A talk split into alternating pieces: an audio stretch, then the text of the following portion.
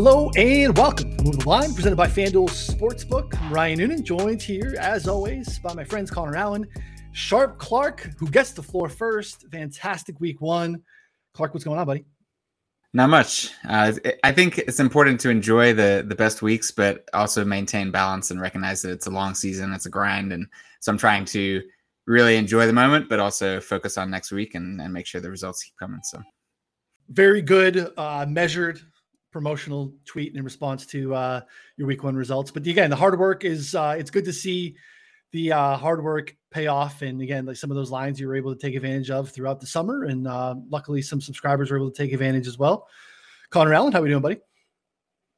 Pretty good. Ended up in the black in week one, which honestly I feel pretty good about after double dipping on the Colts situation and just being like unbelievably wrong, like 100% totally wrong. And I'll have a public apology on Friday's show about that because I said that I would wear a clown suit if uh, Anthony Richardson passed for 250 yards. Did not get 250 yards, but boy, was he close. I was sweating. I was, you know, coming, looking on Amazon for clown suits, talking to my wife about makeup potentially uh, to see what would work. So dodged the bullet there in the black. Can't complain too much.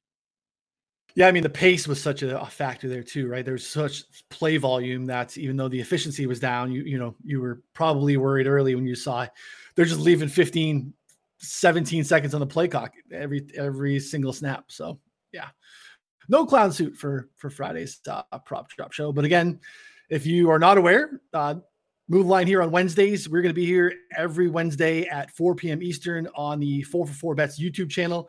Should be able to find the podcast in your podcast feed Wednesday evening. So subscribe to both YouTube and podcast so you don't miss a show. Um, it's simple things to support the free content by subscribing goes a long way in helping us out. Uh, thumbs up, comment in the video. Let us know what your favorite week two look is as well. Um, and if you're hanging out with us on YouTube, do that. Uh, jump in the chat, let us know.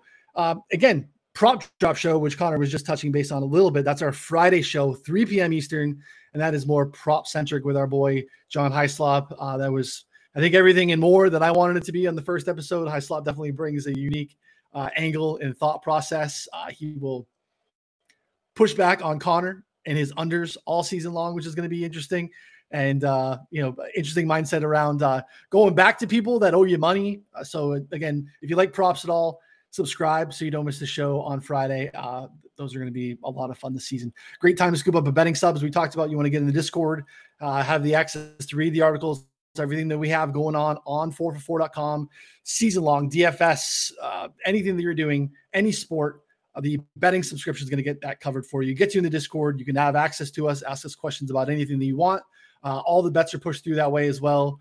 Jump in there, use promo code week one to celebrate uh, Sharp Clarke's absolutely dominant 15 unit uh, one week win. But again, we want to celebrate uh, good things. Uh, promo code week one is going to get you 25% off. Head over to 4for4.com slash plans. All right, guys, week two. Uh, always interesting. Uh, Clarke, I'd love to get your thoughts here because I think handicapping week two is challenging, right? We've been like just chopping at the bit for meaningful football games for like eight months spent all this time in the offseason forecasting, projecting, talking about player performance, team level performance, coaching changes, what we expect to see different. And then we get 60 minutes of football. And it's really difficult to put that into context. What's actionable? What's noise? Small sample variance. Um, is this a actual usage trend or change that we need to get ahead of and change what we thought? Or is it something that we should probably chalk up to one week of variance? I think it's just kind of a breeding zone for confirmation bias. Um, how do you approach week two? Confirmation bias is a huge thing to look out for. It, it's it's tough. Week two is tough because there's no data based system for betting that has enough data after one week to be successful in week two. Right? You have to use some form of priors, whether that's a subjective prior or priors from last season. But so much has changed that it's hard to put a lot of stock in that. And so trying to identify what are the situations that we should be reacting to and what are the situations we should not be reacting to, I think is the key to moving on to week two. Uh, the, the easiest example is Joe Burrow had a terrible game. The Bengals offense was absolutely terrible. But we've seen enough from the Bengals offense, and we know that they have the same pieces and the same offensive line. That one outlier game in really awful conditions with Burrow coming off an injury and, and not much practice time against a really tough defense doesn't concern me. Um, whereas a situation where there's some new pieces or some new parts and something changes, I'm a little bit more likely to to make rapid adjustments on those teams. Connor, how do you discern that uh, in week two? Whether it's you know size totals, player props, because uh, it's just a lot of noise. Like you said, you know we feel like we have some really strongly formed opinions based on all the work we do in the offseason. Then we get 60 minutes of football, and it's like, well, what, what do we do with this now? Yes, I think the Cincy example is a great one that Clarke laid out there. But I think one that I want to touch on as well, more of a newer situation that I had pretty strong priors on, or I guess not priors, but thoughts on would be the Indy situation. You know, I was very, very low on their offense coming in, but it was just like so clear right from the get go. They were scheming up plays for Anthony Richardson. They were getting guys wide open, and Anthony Richardson was executing on top of that. So, like, there was very clear signals to me that like I needed to just change my opinion immediately, and that maybe it's not gonna be like an elite offense or anything, but like from a prop standpoint, and for sure from an offensive efficiency standpoint, they're gonna be able to move the ball consistently. I almost equated kind of like what we saw from Brian Daboll and the New York Giants last year in terms of like making life easy on third downs, you know, basically squeezing every edge as much as possible. So even though Daniel Jones wasn't good last year, even though the receivers weren't awesome, they're still able to run like a relatively competent offense with those pieces just because of the scheming and coaching ability there. So I would say adjusting for your priors in those newer situations is totally fine. Uh, but yeah, like if that Bengals game happened in like week six, no one would have been like batting an eye. Everyone would be like, ah, whatever happens. It's one game. But it's because it's week one. Everyone's like freaking out, like, oh, well, the Burrow, you know, is Burrow done? Is Bengal are the Bengals done? Like that just everyone needs to calm down and then uh, you know, go from there. 49ers lost to the Bears in week one last season. Now I know that that was a uh, you know quagmire of uh, field conditions and lots of different stuff, but like I think to summarize kind of what both guys said there, stay pliable in terms of new information. Uh, you you want to have some conviction on the thoughts and takes that you formed on some of these teams coming into the season, but be open to new information, be open to new things that your eyes see, that the data tells us, uh, and to be able to make informed decisions. And I think that that's probably just good process as the season goes along anyway, right? Week two, week 16, um, continue to to evolve not everything can be simply plugged in uh, to spit out into uh, inputs and, and, plugged into a model and, and spit back out a results. So uh, be able to stay pliable with that information. With that said, let's jump into week two games. We're going to talk about a handful of our favorites and then maybe some other random bets and things that we like here at the back end here. We're going to start in Atlanta. This is a, a Sharp Clarke special. We got Green Bay on the road in Atlanta. Let me see where our uh, numbers are at currently price wise. Uh, we have Green Bay, one and a half point favorites, uh, minus 104 on FanDuel. Total here is at 40 and a half. Uh, Falcons, very popular sleeper team, buzzy NFC South pick as the season got closer here. Clarke, early adapter there for sure. I mean, I think you were firing Falcons bets uh, to win the division over in like May when this market first opened. It also went on a limb in our um, divisional preview series, picking the Packers to be your NFC Super Bowl club. Both teams got off to a good start in one the first week of the season. Uh, so we're making you pick between your children today, Clarke. I'll let you get started with Packers Falcons. well, I was a little disappointed, and this is this is where I talk about confirmation bias. I was looking for the Atlanta Falcons offense to to be you know really well designed, creative, setting up easy throws for Desmond Ridder, and it just didn't look good. Now the Panthers defense is very good, um, and and it looked like you know playing with the lead with Bryce Young making mistakes, they didn't really have to do too much on offense, so some of me is is reserving judgment a little bit for like okay let's see how this offense develops over the course of the year. But overall i was very underwhelmed with what i saw from atlanta um, offensively. Green bay i was a little bit more impressed with. I thought jordan love was asked to do a bit more than what desmond Ridder was asked to do. Uh, but there's a bunch of injuries in this game coming up. So I, I, would be hesitant to fire on green bay with aaron jones david bakhtiari quay walker and christian watson uh, all at least questionable if not out um, so I would I would be keeping an eye on that injury report because Aaron Jones was a massive part of that Green Bay win last week. Um, so without Aaron Jones, without Christian Watson, the, the, weapons start going down, and it's just a lot to ask of a, a, young quarterback in Jordan Love who's still developing. Atlanta's defense looked pretty good against Carolina. That was a, a bright spot for me. Um, and you know, my biggest angle on the Falcons coming into the year was their schedule. And guess what? One of the toughest games on their schedule was the Jets. And now, now they don't have to face Aaron Rodgers. So this, this might not be being the easiest schedule in the history of the NFL. Uh, but as far as this week goes, um, you know, Atlanta healthy at home. If this spread creeps up to three, especially with those injuries, I'd be super interested. Uh, but I think right before the show, there might have been some interest on Atlanta. So it looks like this one's going to stay under a field goal, which, which is probably a stay away from me, depending on the injuries.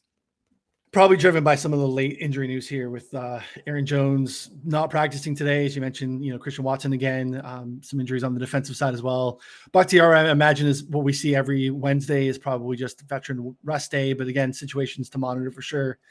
Yeah, I mean, Jordan Love looked good. I thought. I mean, they let him cook a little bit. Ten point four a dot. I thought his pocket presence was really good.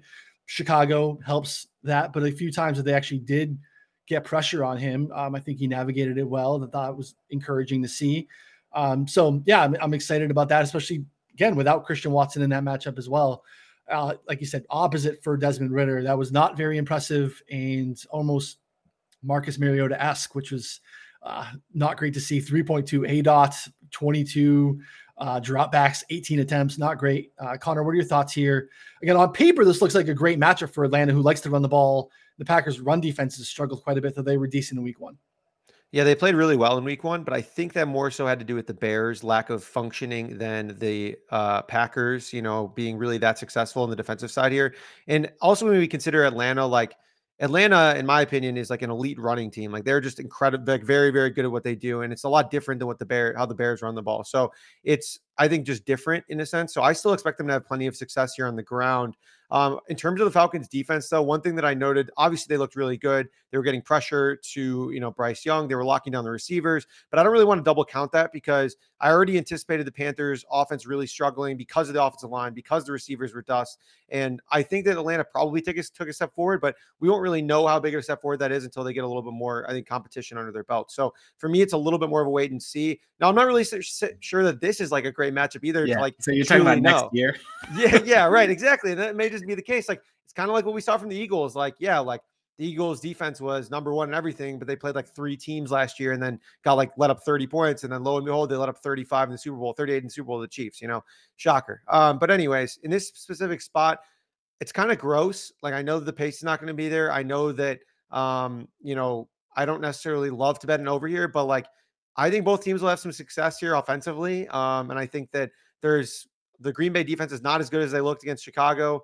Um, and then Atlanta's defense, or I think Green Bay's offense, can be as explosive enough to kind of like expose this Atlanta defense from time to time. So it's a lean, you know, nothing that I'm like super excited about. But if I had to make a play on the game, it would be like an over on. It looks, I think we're seeing 40 and a half right now. Um, 40 and a half, on, yeah. Yeah, 40 and a half on FanDuel. Um, is what I'm seeing. Yeah, it's pretty much across the board. So it might go down, honestly. I mean, I it would not surprise me to continue to go down, but if you ever get to 39 and a half, 39, I would definitely consider an over there for sure. I think the Aaron Jones news is probably pretty crucial, uh, in my opinion. There, Clarke, what do you get? I was going to say, I know some people like to live bet, and this is the kind of game where I feel like the team that has the lead is probably in a good position to win. Like both both teams are probably going to be able to salt away a win, um, and both quarterbacks, I think, especially depending on what weapons are available for Green Bay, might struggle in in sort of a you know we need points quickly kind of mode. So, yeah, we are seeing some uh, Falcons action now as we as we speak too. So, uh, but that is a good point. Kind of moving down to one in most spots. So, yeah, injury news is going to be important. We'll watch one uh, that one as it uh, continues to develop. Some injury news in this next one too. Chargers are on the road in Tennessee. Uh, FanDuel has uh, the Chargers minus three at minus 105. Total here 45 as well. Uh, I think the Chargers Dolphins game, kind of as expected, maybe one of the better games to watch in week one. Pretty highly efficient uh, offensive football for the most part. Chargers led the league with a 58.8% success rate in week one. Probably not going to be able to do that here. A lot of that came on the ground. We know the Titans have an outstanding run defense. It was the strength coming into the season. They allowed the lowest success rate in week one. Uh, some injuries here, too. Looks like DeAndre Hopkins popped up, uh, did not practice on Wednesday. Same with uh, Austin Ekeler. Brandon Staley said he was dealing with an ankle injury. He missed practice on Wednesday as well. Wednesday practices, more than anything, obviously, taken with a grain of salt. Sometimes you just have some managed veteran rest days, especially if someone got dinged up a little bit. We'll have to watch this on Thursday or Friday as they come along. Uh, Clarke, I'm really worried about Ryan Tannehill. I know you took a position early in the week on the Titans. Um, yeah, I, I would love love to know did you watch rewatch this game because Tannehill looked just absolutely disastrous to me. Yeah, Tannehill was bad. Um, I, I still like Titans plus three here. Um, the you know this is how bad they were: two of twelve on third down with three interceptions. uh, the Titans last week against the Saints. Um, but here's here's the good news. All right, now here's the Chargers defense last week. Miami gained 30 first downs in that game, and they only got to third down nine times. Uh, they converted four of those nine, so they got 26 first downs before they even got to third down. Uh, that's really, really bad, obviously. Uh, I was highly concerned about what I saw from the Chargers defense. And I think the Titans offense is the type of offense that that is like incrementally uh, you know, needs those increments to really take advantage and run the ball. Like for one, for some reason, they didn't really run Derrick Henry much. Uh, they weren't very successful on the ground. Everything was forced through the air, and they don't have the weapons for that.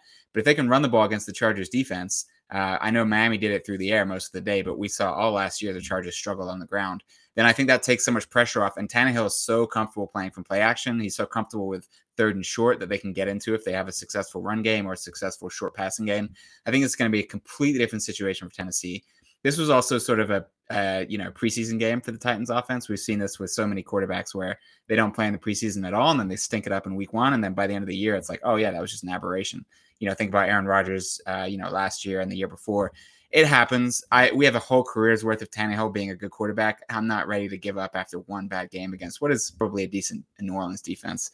Um, the Chargers offense, I'm worried about Austin Ekeler. I think Hopkins is probably just a rest day, but Ekeler got his ankle rolled up on, and you know, has a potential for ankle sprain. He missed today. I think the official reason he missed today was like attending a funeral or something. But watching the practice reports on Thursday and Friday matters because the Chargers offense really needs Ekeler, another running back that really makes a difference. Um, so if that's bad news, then I think Titans plus three is a great bet. Yeah, the Ekeler news would be vital. I mean, he's a key part instead of like the checkdowns. It was him on the ground a lot last week too. Um, we didn't really see what we were maybe hoping for, Connor, from like his high powered, fast paced, up tempo offense from the Chargers. Well, they were still pretty good, and we saw some encouraging signs. Um, talk to me about the spot. Yeah, I think in Clarke's write up, he noted that a lot of that was on the ground. I mean, I think both teams had some of the best running games in the ground. I believe it was Ben Solak said that they had one of the best running games in like NFL history on the ground, uh, technically.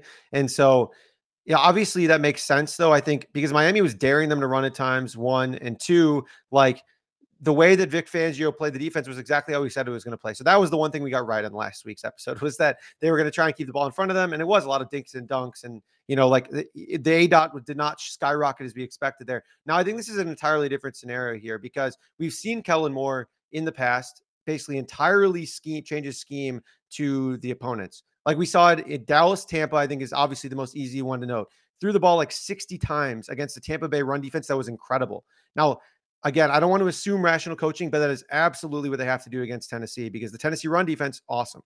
Uh, I don't know, understand what New Orleans was doing, wasting time running the ball. The secondary, I mean, I think that the pass rush looked a little bit better than I thought, but the secondary, I mean, Carr averaged nine yards per attempt, threw for over 300 yards. Like it wasn't consistent, but there were big plays frequently to Olave, to Michael Thomas, to Rashid, Rashid Shaheed. You know, like I don't. This Titans defense is kind of exactly what I thought it was. Now it depends on a coordinator basis, like a week to week basis, like who's going to actually play into that. And I don't think the Saints did it enough. Um, but I just don't know if they were well equipped enough on the offensive line compared to the Chargers, who I think match up maybe a little bit better in that sense. Now, not having Ekeler obviously uh, doesn't help. You know, like it kind of reduces one of the safety blankets there if they do try and go deep. So I'm cautiously optimistic on the Chargers being able to score, but I also think that the Titans are going to be able to score as well. As you mentioned, the run defense there is a big matchup. And after uh, defensively, the Chargers did such a great job scheming against Miami. They completely abandoned that. Um, you know, they're like press man. They played man still, but Miami kind of counteracted it by spreading everyone out and like just basically letting their guys win. And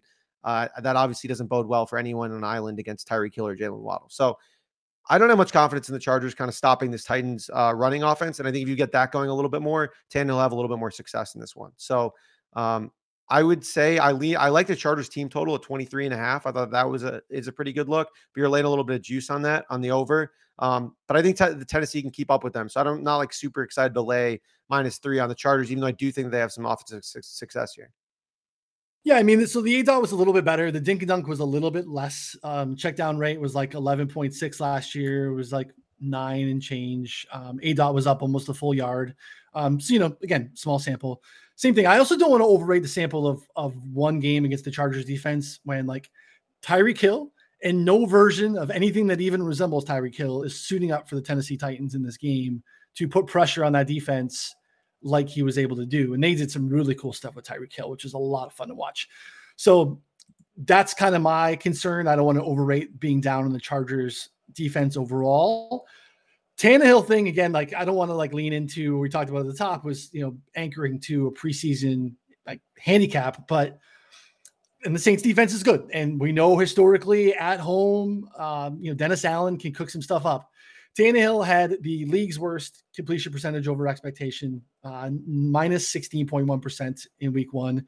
We thought this by far was the consensus. Anyone who measures or really knows that, or like a name that you would value in terms of their thoughts around offensive line play, had the Titans' offensive line is the worst in the league. They held up pretty well in week one. Only the Chiefs and Packers had a better time to pressure rate in week one Tannehill still went down on nearly 30% of his pressures, which is among one of the worst in the league, about right in line with his 2022 dip, which is part of my concern. Um, he didn't look like a willing runner. He had opportunities to do so. We ran like twice for three yards in scrambles. Um, that's not great. Um, and as Clarke mentioned, they failed to do anything. Actually, it was they could have just taken a knee on third down and been better off than what happened there. Uh, two of 12 with three turnovers. So um, I want to see it a little bit from Tannehill. I think three, three and a half, uh, where Clarke got it early, is probably the right side.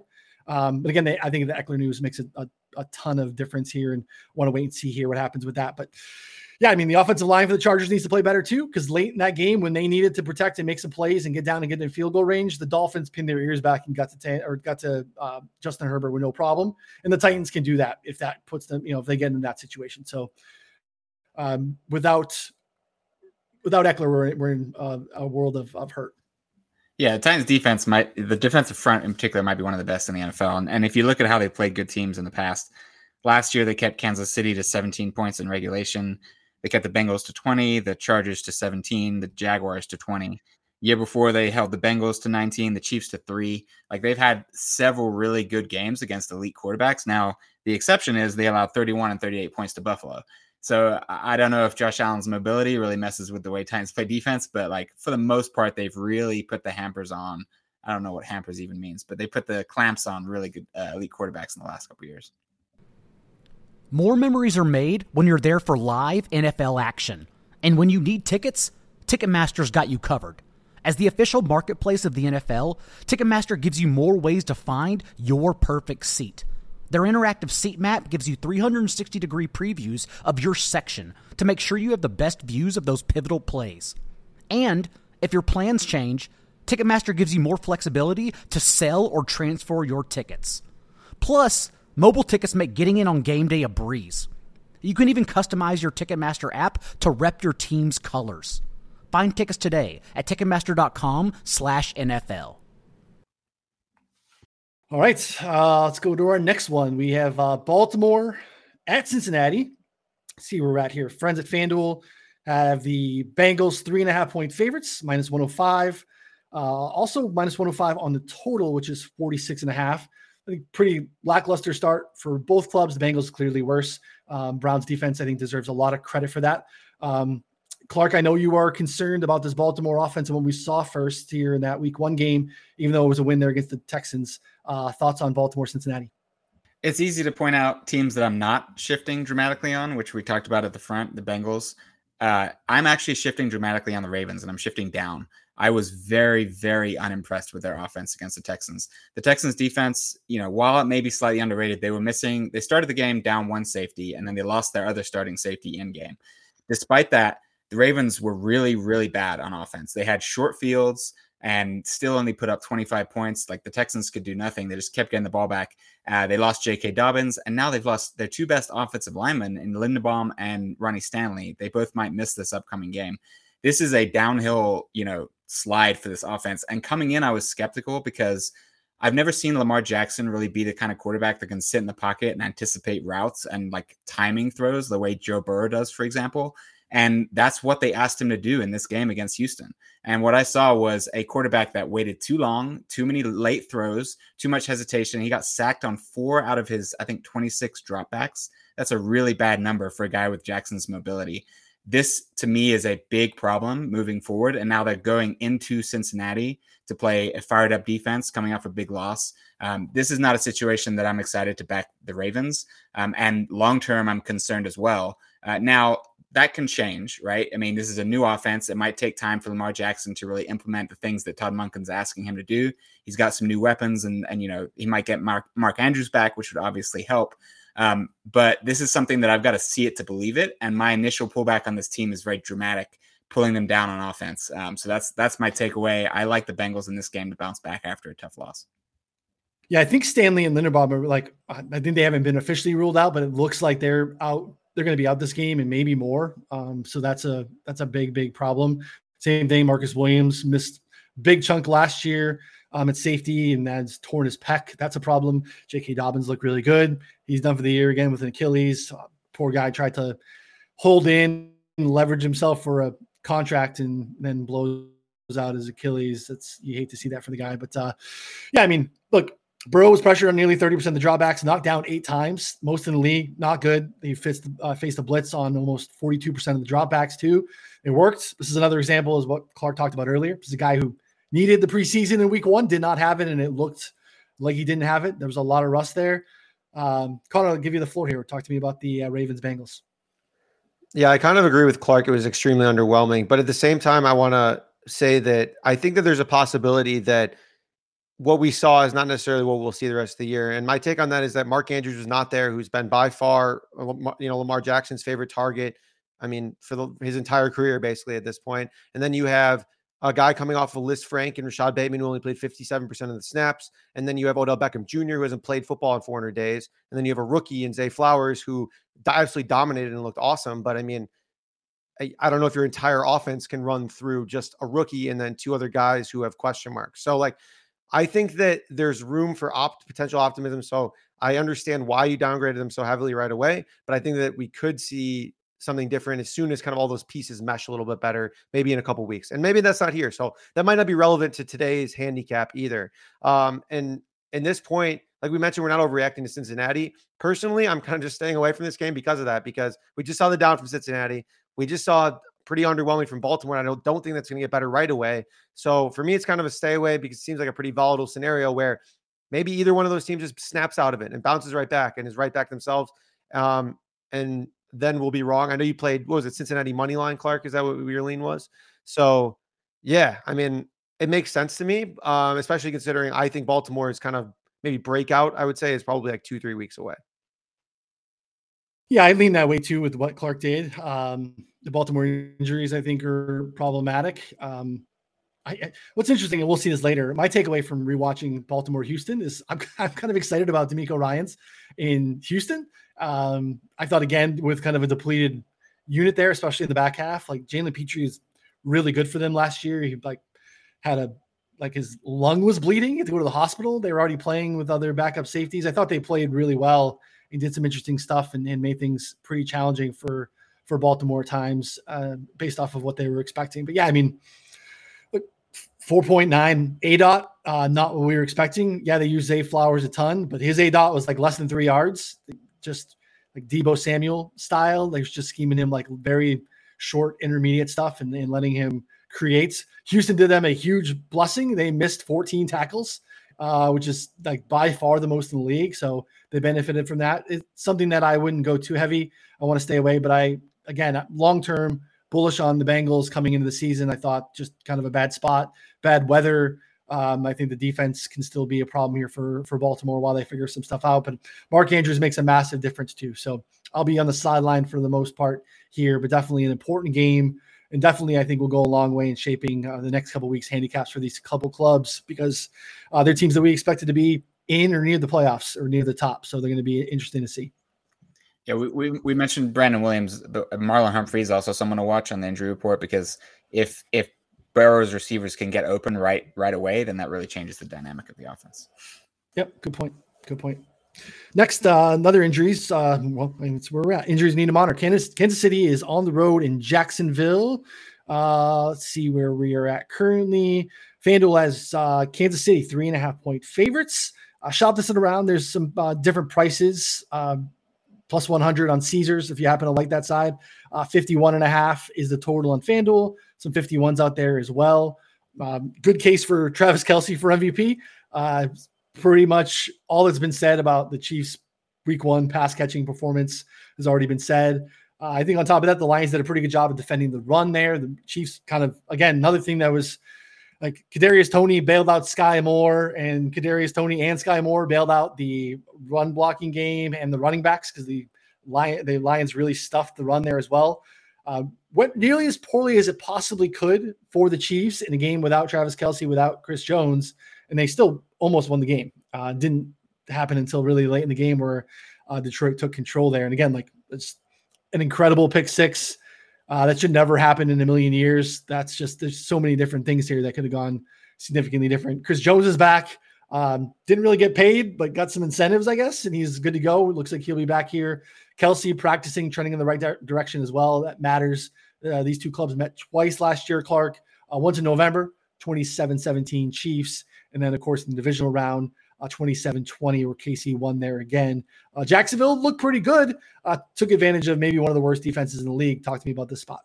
The Chiefs are a better team. If Chris Jones and Travis Kelce are there, obviously. The game's in Jacksonville, which matters a little bit to the number, which is why it's so low. I think it got pushed to three and a half before this uh, podcast kicked off. Uh, I, you know, Chris Jones matters a ton. I'm not as concerned about Travis Kelce. I, I, it was great to have a positive news report on him playing this week, and hopefully he can go if you're a Chiefs backer. But I am less concerned about what the offense looks like without Travis Kelce than I think most people. Uh, one of the things that that led to such a bad performance last week was they anticipated having Travis Kelce until two days before kickoff. And so you you talk about Andy Reid having all this time to prepare the game and and the game plan, and then having to take Travis Kelce, the centerpiece of the game plan, out of it and have two days to kind of wrestle together a seven wide receiver offensive game plan. I understand why they looked underwhelming. Um, whereas this week, knowing that Travis Kelce may not go, I think they're going to be much more prepared, a much more diverse game plan ready.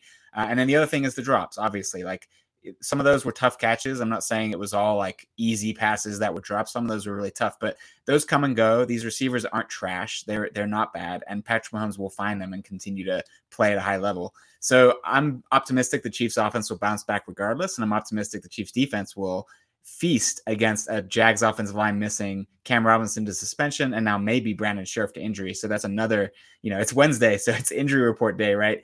Uh, keep an eye on Scherff because if he's out, this Chiefs defensive line is going to have the advantage. Um, and we saw what the Jags defense was unable to do against Anthony Richardson. Uh, doesn't leave me with a lot of hope they'll be able to do much against Kansas City. And another team, another good team coming off a loss in week one that has Super Bowl aspirations. This is just not a game the Chiefs are going to take lightly. I, I, 10 days to prepare. Everything points Chiefs for me, which is why we saw the number tick up. I don't love it above three. I think there's too many, you know, too many games where the Chiefs win by three, especially with an elite quarterback on the other side of the field. Uh, but I liked it three and, and under three before the uh, Chris Jones news dropped. Yeah, I think Trevor Lawrence played terrific football. Um, played really good. Got the ball out quick, on target, and Connor Calvin Ridley. Uh, everything that we thought, maybe and more. And probably one of the biggest, like, just 30 minutes into week one. And I'm like, why didn't we bang Calvin Ridley in a dome against the league's worst, like, past, or like, I don't know, that secondary is terrible.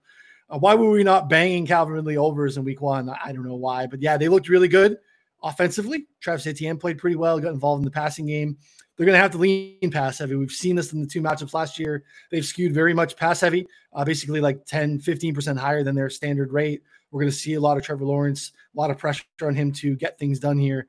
What are your thoughts on Chiefs Jags?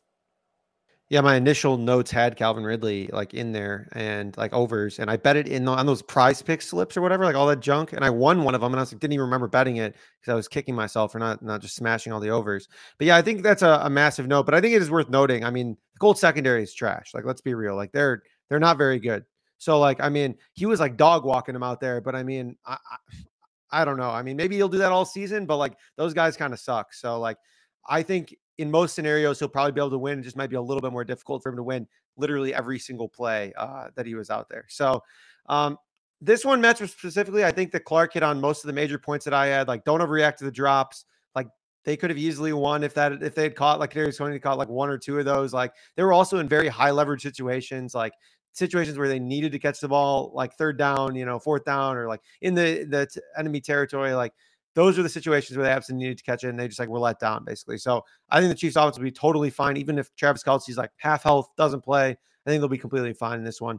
I would consider betting an over here. I mean, it's already at 51 and a half, but I have a lot of confidence in this Jags offense kind of being able to hang with the Chiefs here. Um, if the Chiefs do put up a number on them, I guess my only worry would be like if neither team, you know, kind of as like either team is like a rocky start here, but like we could see fireworks in this game late. Like it could be reminiscent of like Chiefs Bucks in in the the playoffs a couple years ago where they had like 20 points before and they combined like 28 in the last fourth quarter, you know, something like that. So uh I'm confident in the over here potentially, but that would be my only look in this one.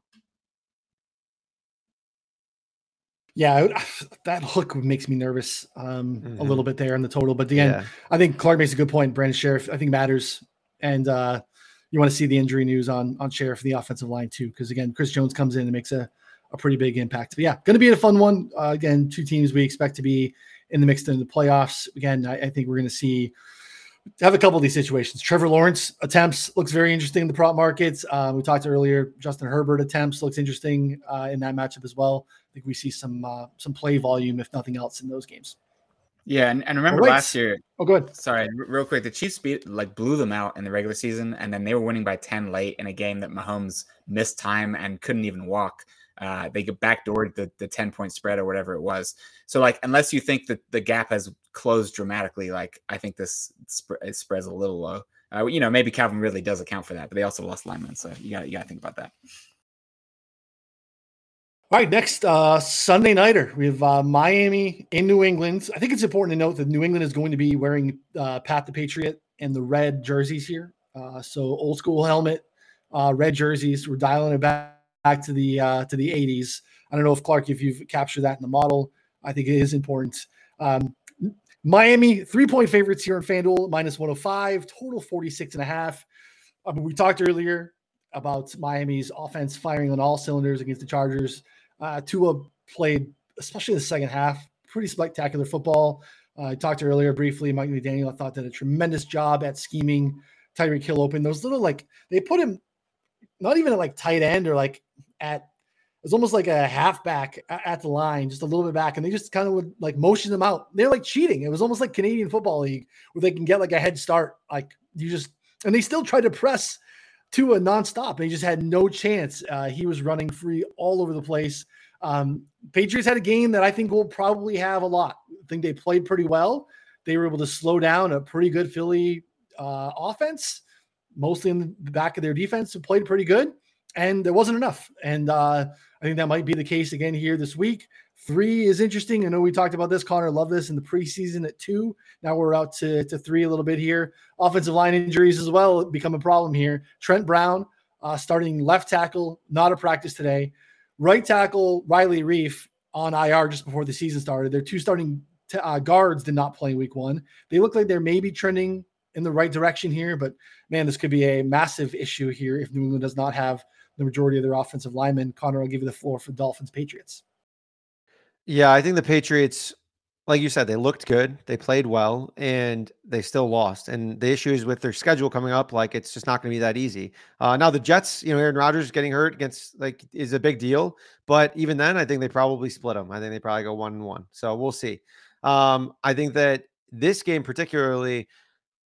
I just could not have been more impressed with with the way that Tua played last year. I mean, he literally, you know, was I think played the best game of his, his career. And then the the play where he was pressured, stepped up, and then launched the ball to Tyreek in between the safety and the corner was just, I mean, it can't get much better than that. So if he continues to improve, like I legitimately think that this offense is the sky's the limit here. I've already mentioned on previous episodes I think the New England's defense is a little bit overrated. They played Philly really well, uh, especially down the stretch there.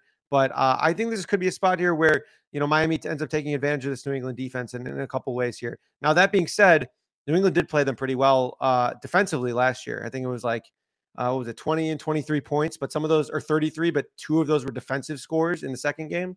So it's not like their offense was just like absolutely lighting them up. And that was when we, you know, we already had like the Dolphins full stride offense basically at that point. So I don't know. I think in this spot here, I, I still like Miami at like less than a three, but at three, it becomes a little bit more difficult because I think they get the job done again. Um, but the Patriots offense to me showed a lot more than I would have anticipated. Kendrick Bourne, you know, I guess acting as their number one receiver, even without DeVante Parker, with the Juju Smith Schuster in and out of the lineup, like, and still being productive, I think was pretty impressive. So having a competent offensive coordinator was definitely good for them. Uh, and maybe think that maybe they're not be able to like stick in games with their offense, but at least be able to keep it a little bit closer and not get completely blown out every single game.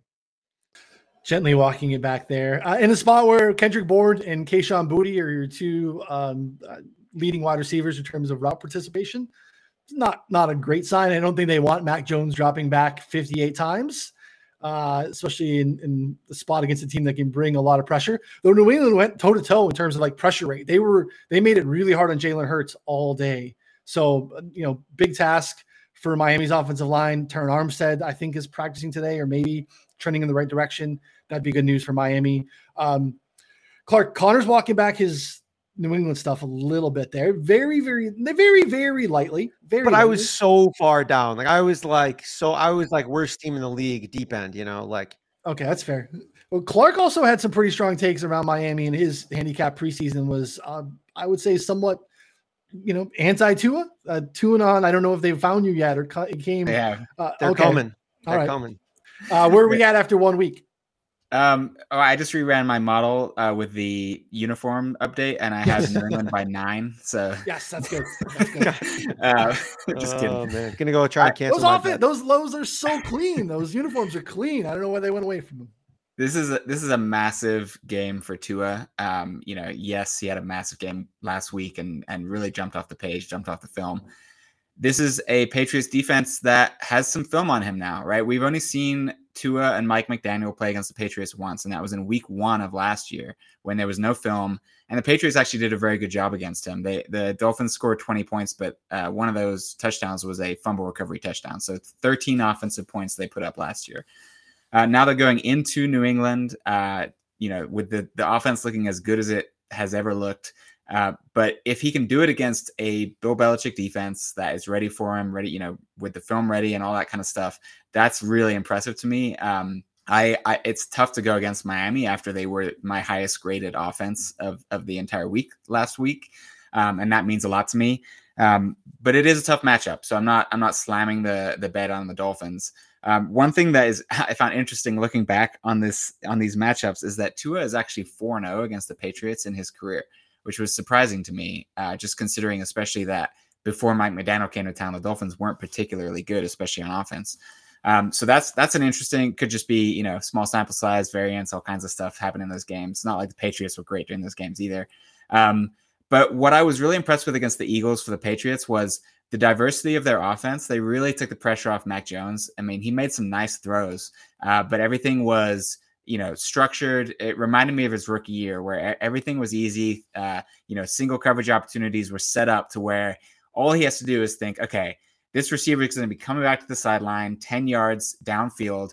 I can anticipate it, and I'm he has to anticipate it because he has no velocity on the ball, but he does anticipate it, and he just he throws it where the receiver is going to end up, and then the receiver runs there, and the ball's there.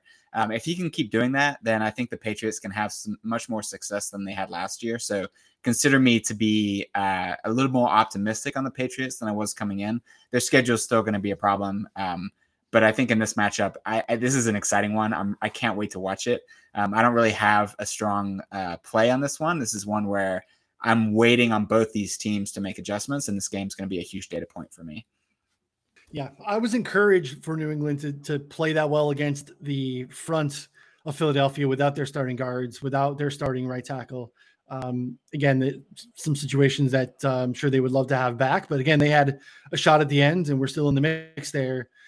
I think Christian Gonzalez played really well. Again, very unusual. Like New England, again, ma- I'm you know mapping out projecting defensive snaps. New England is a nightmare because they are very matchup specific. The fact that they gave Christian Gonzalez 100% of his snaps in his first game as a rookie, it's very unusual for New England to do for really anyone.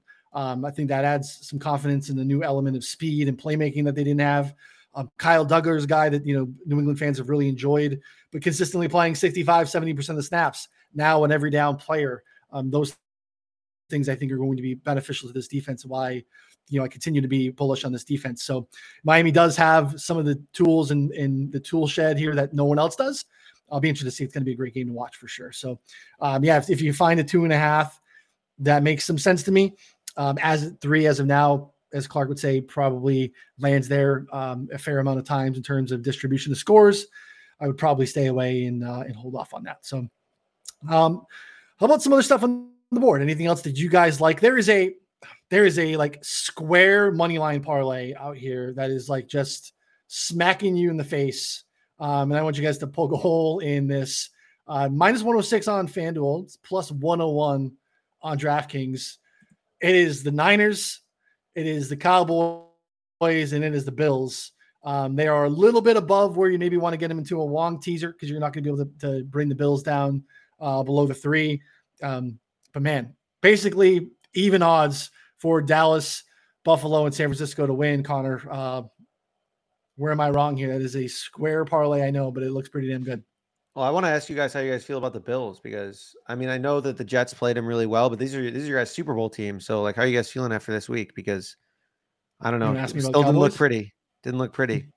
Yeah, yeah. You want me to ask about the Cowboys? The Cowboys are my my boys over there are, are looking great, but uh no, I don't know.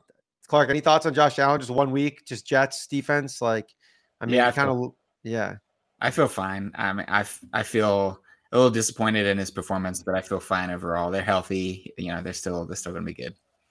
He just took some shots he didn't have to take. Like they, they you know, there was some like layups and he's forcing the ball down the field. Like they're moving the ball and he's forcing him down into double cover. Just a few of like the Wyoming Josh stuff that we saw occasionally last year. That sometimes I don't know. So maybe it just seems like a lack of focus occasionally. Like the double, like you miss the the snap and then you don't tuck it properly and then you fumble. Like just like little stuff like that you can't do. So he's got to tighten it up. But I'm with Clarke. I mean, the defense also played exceptionally well. They're healthy. They're going to figure that out. They're going to get Von Miller back at some point. I feel pretty good about uh, about Buffalo. Like Diggs look good. They could do some stuff. Like they didn't. I don't know. I, I, I liked I like them still. I like them still. I just think the Jets are going to be one of the better defenses in the league too. So yeah, when you you look at you know season long, it's like the Bengals on the road against Browns is going to be one of their toughest games of the year. The Bills on the road against the Jets on Monday Night Football on 9-11, that's going to be one of their toughest games. Even even with Zach Wilson, the way their defense, the way the Jets defense played was just incredible. Um, and you know, losing on a punt return, uh, you know, it, th- things happen, right? Like when the game was on the line, the Bills needed a field goal, and Josh Allen willed his way down the field to get them within field goal range and send the game to overtime. Um, and then in overtime, I don't know what they were doing. You know, start with a false start, they get first, second, and fifteen on an incompletion. They run the ball for like three like it, it, those kinds of things are like I, they don't worry me long term. They worry me. I'm like, why did you do that? Like that was a problem. If I'm glad I didn't bet on the Bills that game because that would have been really frustrating to watch. Um, but long term, no. The Bengals fine, Bills fine, Chiefs fine. Like they're they're they're the best. They're the cream of the crop, and and there'll be some challengers. There'll always be some challengers, but um, I feel fine about it. I'll uh I'll I'll go back to your parlay then on that on the Bills. Um, I feel like they. I, I agree with everything you guys are saying, but I thought that the Raiders played uh, a smidge better than I anticipated, at least offensively. I think Jimmy G ended up, you know, whatever tops in the league in EPA and CPOE composite or whatever. Um, You're gonna look at me with a straight face and tell me that the Raiders are going to Buffalo and win. no, I can't. No shot. But I mean, I mean, hey, you told us to poke holes. I mean, like, I guess that one's maybe the flimsiest. I don't know. The Jets, Cowboys. Maybe the Jets shut down the Cowboys and get another like scrappy win. Like, I don't know. I can't poke too good of a hole. You've got okay. I'll give you all three. Right. Jimmy Garoppolo was fantastic last week. He was absolutely he was. fantastic. Was really uh, Matthew Stafford was even better. Matthew Stafford was the best quarterback in the league last year or last week. Sorry. Uh, his performance was incredible. So you're gonna you're gonna need both those guys to not win, and then the third team is a team that beat the best team in the NFL. So yeah, those, those you know, sure, play your survivor parlay, but should we oppo parlay the other three cards? Yeah, all, like three, all three win. All three, yeah, three and no, oh, baby. Now I'm pushing it in as I'm going to put it as an official play now because you, oh you guys are are dragging it. I want I want it on the books uh, as an official play. Typically, wouldn't put something like that as an official play, but now you guys are taking the opposite side, actually telling me at the start of the show to not worry about one week of football, and I'm getting sold a bill of goods that Jimmy Garoppolo and Matthew Stafford are the problems to these parlays, and I'm just I'm not I'm not buying it. So, oh, oh so good. What else? What else do you like, Clarke? Anything else on the board that uh, caught your eye or um, we were talking about this before the show. Like, I don't, I don't lean into totals as much. I don't have as much confidence because I don't have a model. But I kind of like the under on Thursday night football, under forty nine. Um, the Jalen Hurts is not the best at dealing with quick pressure, uh, even when the defense isn't that great. We saw that last year when they played the Cardinals in a twenty to seventeen game that that Jalen Hurts just didn't look comfortable. Um, I think the Vikings are going to pressure him and force him to make quick decisions, and that's going to be inconsistent. And then on the other side of the ball, the Vikings might be down their best two offensive linemen, and that's you know cluster injury on the offensive line is always an issue. That makes the injuries on the Eagles defense less concerning to me if I'm betting the under. We saw last year these teams played under. You know, we saw last week both these teams played under. I think this is a um, an uglier game than people think, especially on Thursday night football in Philadelphia. Yep, some injuries to watch in that one. We'll obviously get answers there sooner than later. Um, Connor, anything on the board that's caught your eye? Giants team total over uh, 22 and a half against the Cardinals. Um, I mean, I know obviously they looked like shit last week, but I think the Cowboys are really good, and they actually looked fine on their first drive until they like fumbled, and then like every basically just like everything went wrong. Like everything that could have gone wrong went wrong for them. You know, it was just like little things here and there, like random interceptions. Now I don't. That being said, I don't think they're going to be like good on the season, and I think Arizona at least looked feisty for I don't know half the game. You know, they looked pretty good on on offense, but again, it's like you have to put all these things in context. They looked okay against Washington, right? Like you know Washington's offense, and then like New York Giants struggled mightily against Dallas. So it's like you combine those two there. I think the Giants probably regress in a reasonable way here. Like I'm not expecting like a 40 point outing, but I think you know 23, 24 points seems uh, to be a very reasonable outcome here. You, you want to hear my stat of the day, stat of the week? Let's hear Uh, it. when I run my my EPA numbers, I exclude garbage time by four percent. So anytime the game is outside of a ninety six percent chance win, I exclude data. The Giants' offensive EPA per play was like negative 0.85 in that game. Oh, It's hard to do. I've never seen that. I mean, it's garbage Yeah. time pretty fast. So right. I that was was like gonna what, like half the game? I mean, Yeah, pretty yeah, much. yeah. But but man, it was yeah, it was ugly. I I played the over on the Niners team total at 26 and a half. Uh, like that quite a bit. Thank God Matt Stafford doesn't play defense. Otherwise, I'd have to reconsider that being a good bet, um, considering he was the best player in the league last week. But uh, yeah, I'm still just want to sell Rams, sell especially Rams defense. Um, you know, again, they I think they took advantage of uh, injuries there on the Seattle. I mean, that game was surprising to me. And then obviously the offensive linemen both going down. Charles Cross and uh, and Abe Lucas, I think, was a problem there. And hey, Stafford looked good. Um, was decisive, threw the ball accurately down the field to some guys that we um, were not expecting to get involved with. Uh, Puka. you know, Puka and Tutu, Good, and good uh, is not enough. As good is not a good enough word for what Stafford did last week. he was excellent. he was excellent. Yeah, he was he was excellent, and uh, we'll see. I'm gonna I'm willing to bank on that not being a continuation. But again, hey, if he pushes the Niners to push their pace, I also thought Brock Purdy played really good football as well. Um, and kind of bullish on uh, on what they can do. So 26 and a half on the right side of some key numbers is uh is a line that I like too. So um gosh, I, I did not like what I saw from Carolina, but I don't know that I really trust the Saints on the road in the division there in a um I don't know why we get two Monday night football games this week, but that's the first of the two Monday night football games. Um, I a two and a half would interest me in the Saints. Um, I'm not sure what Clarke's numbers are, or what your thoughts are on uh, on Saints Panthers, but I was not super impressed with with Bryce Young in that first game, and um, kind of thought we would have that situation considering the offensive weapons surrounding them. But the offensive line played really poorly. The defense was a problem. They like they got in and, and made things hard for Desmond Ridder, but um, I think the Saints have a lot more weapons and dynamic passing game that can punish them for that. Any thoughts on Saints Panthers? Not really. I think the number's about Okay. right.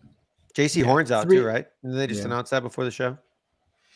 Yeah, Yeah. Brian Burns was a was a beast. Uh, that dude took advantage of his rest and came in all all guns blazing and uh, made life hell for Desmond Ridder. So, so.